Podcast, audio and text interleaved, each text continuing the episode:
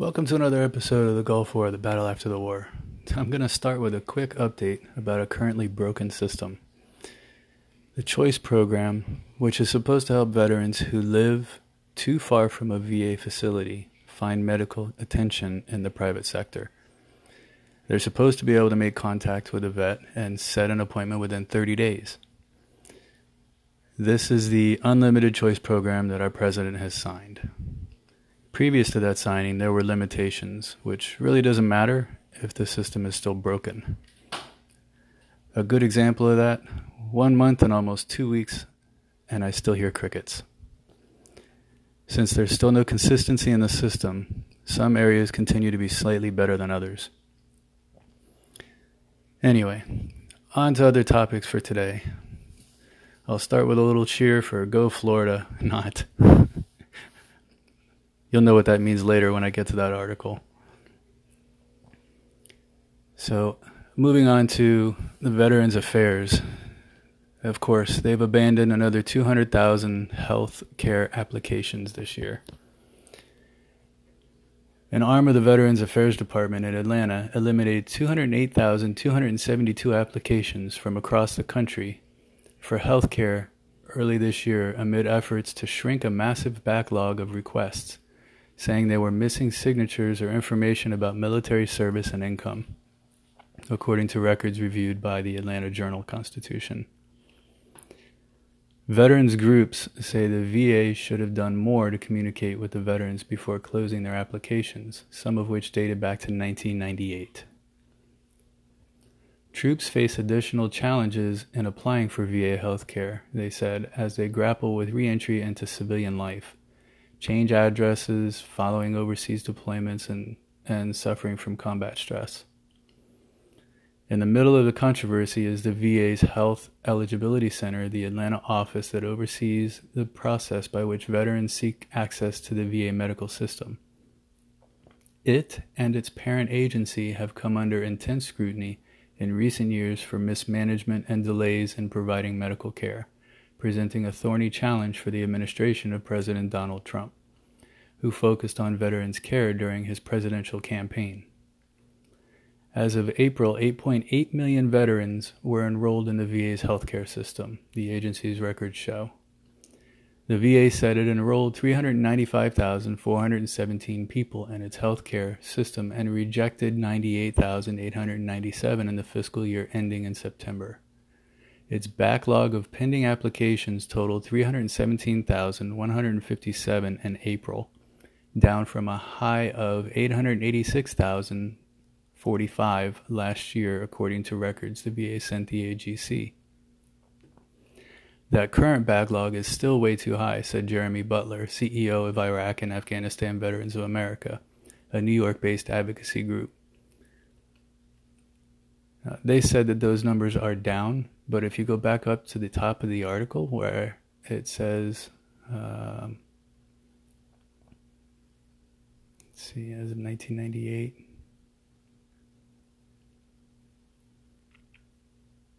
Oh, I missed it. Uh, the 98,897 were rejected for whatever reason. Who knows? Maybe they did the same thing they did in Atlanta. So the VA sent out one rejection letter to each of those applicants in 2016. In 2017, a bipartisan group of federal lawmakers, including Georgia Senator Johnny Isakson, urged the VA to send the applicants an additional letter clarifying what missing information they needed to turn in. The lawmakers were responding to allegations that a coding error caused the VA to send veterans incorrect letters about what they still needed to submit.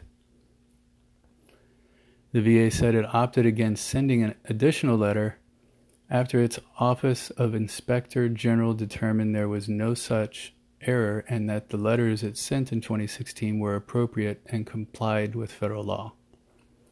Isakson, who leads the Senate Veterans Affairs Committee, was unavailable for an interview, according to an aide, but his spokeswoman said the VA took Isakson's recommendation to have the Inspector General review the issue and then brief to the Senators Committee about its decision to close the applications.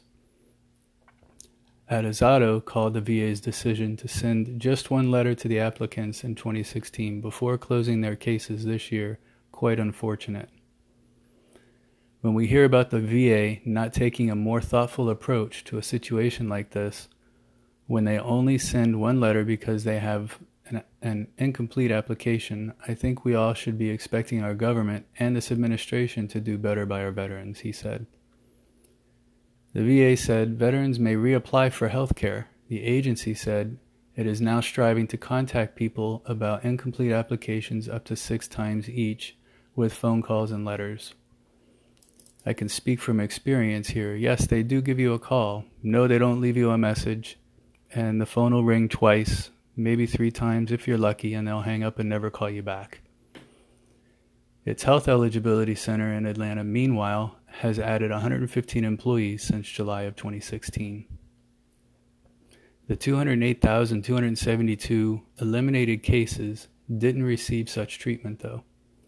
That also has drawn renewed criticism from Scott Davis, a VA employee and whistleblower who testified before Congress in 2014 about problems at the VA's Health Eligibility Center, located off Clairmont Road. This purge has the dual effect of letting the VA avoid the work of processing the applications and absolving the agency of any responsibility for veterans' delayed access to health and disability benefits. Davis wrote in an article for the Washington Examiner in May. Defending its decision, defending its decision, the VA pointed to a federal law that says applications that remain incomplete for a year cannot be approved. Now, I didn't follow up on this law, but if you want to, they say it's a federal law. But in here, they address it further down. In accordance with federal law, VA closed 208,272 incompleted health care enrollment applications between January and February, the VA said in a prepared statement. It would have been illegal for VA to keep the applications open. Davis disputed that, saying the law doesn't say anything about closing applications. In an interview, he accused the VA of purging applications under a law that does not give them the authority to do so asked how many of the 208, 272, I'm sorry, 208,272 applications the agency closed were from former prisoners of war, Purple Heart recipients, and combat veterans, the VA told the AJC that the newspaper would have to file a request under the Federal Freedom of Information Act for that information. And get this the AJC did that last month, and the request is still pending. No surprise. So moving on to a, a different article. I'll post this one so y'all can look at it and make comments as necessary. The next one is a little sketchy, but I'm going to go over it anyway because it's a bonus for our uh, Blue Water veterans. There was a bill, H.R. 299, that was recently passed, which is awesome. There's a lot in there favoring the Blue Water veterans where they were getting nothing initially. The article here talks about um,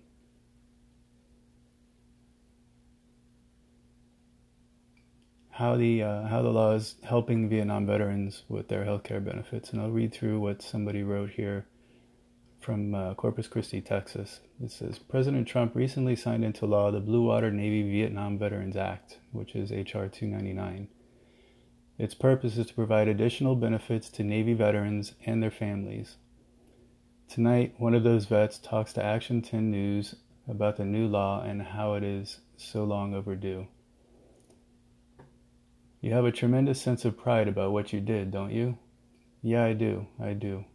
An emotional retired U.S. Navy Captain Ty Sigler told us. He retired after 30 years of proudly serving his country and is now living in the coastal bend.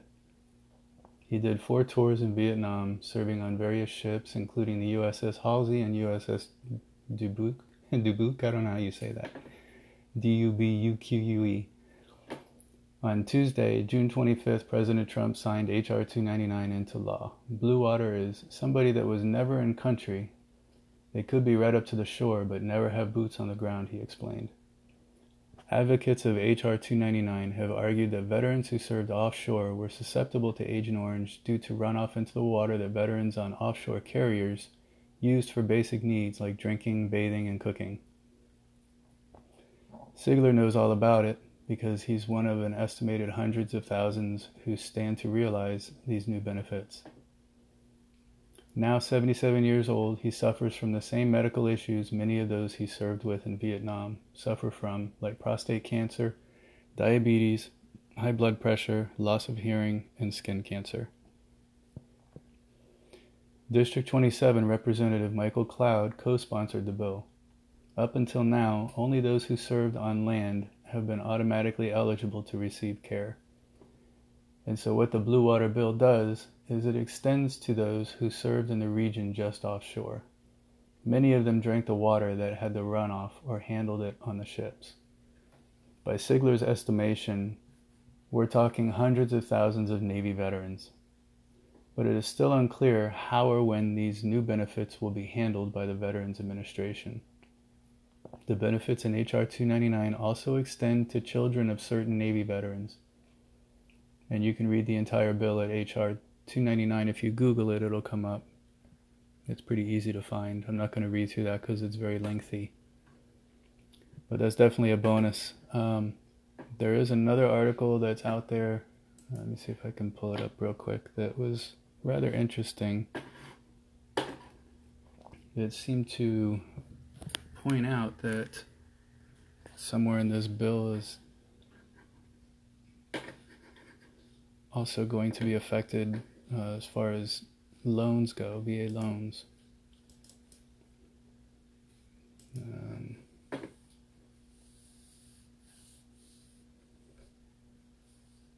And I'll post this one too when I post the podcast.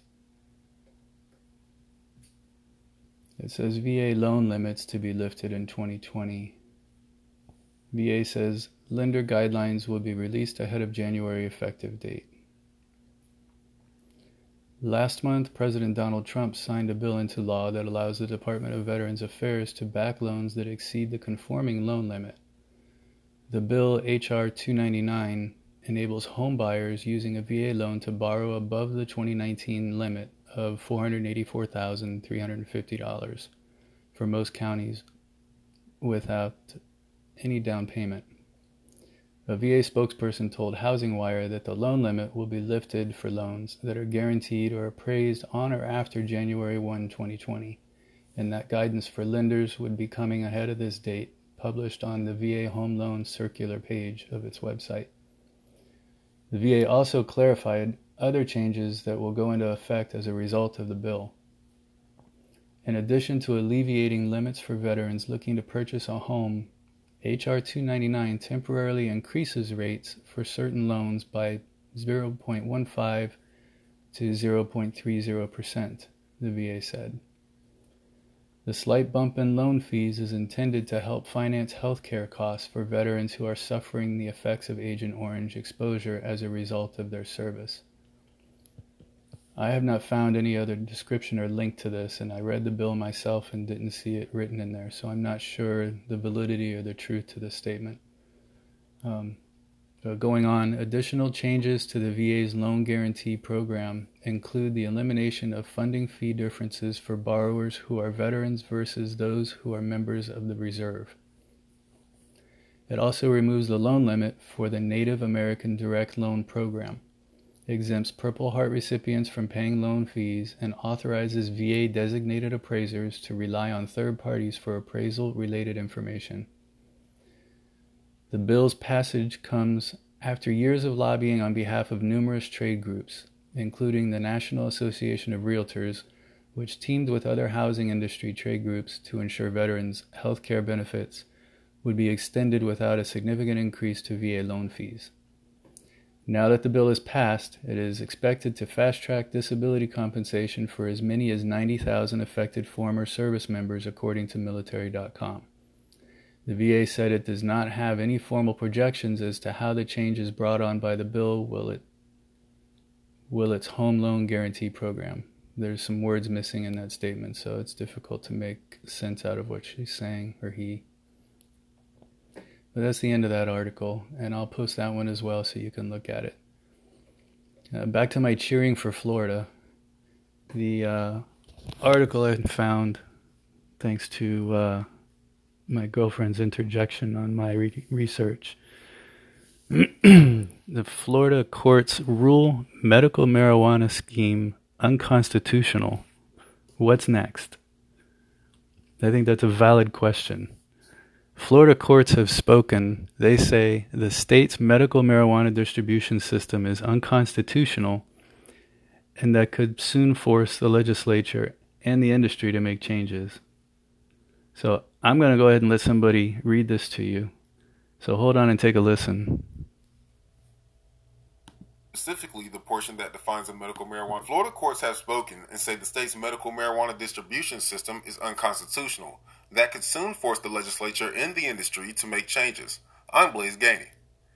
In the case of Florigrown versus the Florida Department of Health, the First District Court of Appeals said the legislature's rules to get a license conflict with the constitutional amendment, specifically the portion that defines a medical marijuana treatment center. The amendment said an MMTC would grow, dispense, or process or educate. It the word or means they could do any one of those items. In the law that was promulgated by the state, they said the word and, and they created a vertical system Dr. Mark Moore is a certified medical cannabis physician for MedCan in Tallahassee. We're at year three. Three years have gone by, and this was just declared unconstitutional and recognized what all the patients in the public recognized two and a half years ago that this was not acceptable. By requiring treatment centers to also do production and distribution, the state has created a system that favors large businesses. According to the Department of Health, there are only 142 dispensaries in Florida and 22 businesses. Out of those, only 13 are operating and serving 240,000 Floridians. It's really unheard of. There are no other states that do it that have done it this way. Um, Oregon has thousands of licenses. Colorado has thousands of licenses. California, thousands of licenses. Dr. Moore wants Florida to make a change to be more like those states. Medical Marijuana Business Association of Florida's executive director, Jeffrey Sharkey, thinks the state will be more hesitant than Moore hopes. These licenses recently have been sold for anywhere between you know 50 and 60 million dollars. So there's a lot of investment that's been made in these existing licenses here. I think it would be, uh, I think the department would be a little reluctant to step out on their own and say we think that a reasonable number of decoupled licenses a license for cultivation, a license for processing, a license for retail distribution should be X, whatever that number is. And Sharkey thinks opening the market may not be the right approach. I watched the national market. Uh, the price of a pound of marijuana, uh, adult rec legal, uh, two years ago was $4,000 a pound approximately. It's now $900 a pound because there's so much oversupply, there's so many licenses, so many growers that they're flooding the market with product and people are undercutting. Sharkey instead thinks the legislature will ultimately get a second shot at fixing the market, a market first DCA Judge Scott Makar calls an oligopoly, while others have a harsher word for it. They can call it an oligopoly, I'll call it a cartel. Um, I think what the legislature did was set up essentially a, a state-sanctioned cartel uh, for decades almost generations. We've the, the the guy the good guys with the guns went after the cartels. Now the good guys with the guns protect the cartels as it relates to medical marijuana. Florida needs to end this. We need to we need to uh, open up the market. That's St. Petersburg Republican Senator Jeff Brandes. For the past three years, he's filed legislation to open the medical marijuana market and says he never supported vertical integration. There's there's there's room for probably dozens, if not hundreds, of growers in the state of Florida. There's room for a handful of processors, and there's room for, for uh, a number of dispensaries. Brandes believes having more businesses is best for the market and will benefit patients. All along the line, it was always what was best for the medical marijuana treatment centers. It was not what was best for the patient. What's best for the patient is access. Brandes says patients who can't afford medical marijuana don't have access to it because their medicine isn't affordable. An ounce in Florida can be up to $400 as opposed to $30 in Oregon. For now, Senator Brandes says he's waiting to hear whether the governor's office will appeal the ruling. If not, he expects this to be the focus when committee week starts in September. For WFSU News, I'm Blaise Gainey. And that's all I have. I'll let you draw your conclusions from that. I'm not going to give any opinions. There's a lot of cannabis knowledge out there that can uh, respond to this article. Y'all have a great day. Enjoy your week. And don't forget to hug a vet.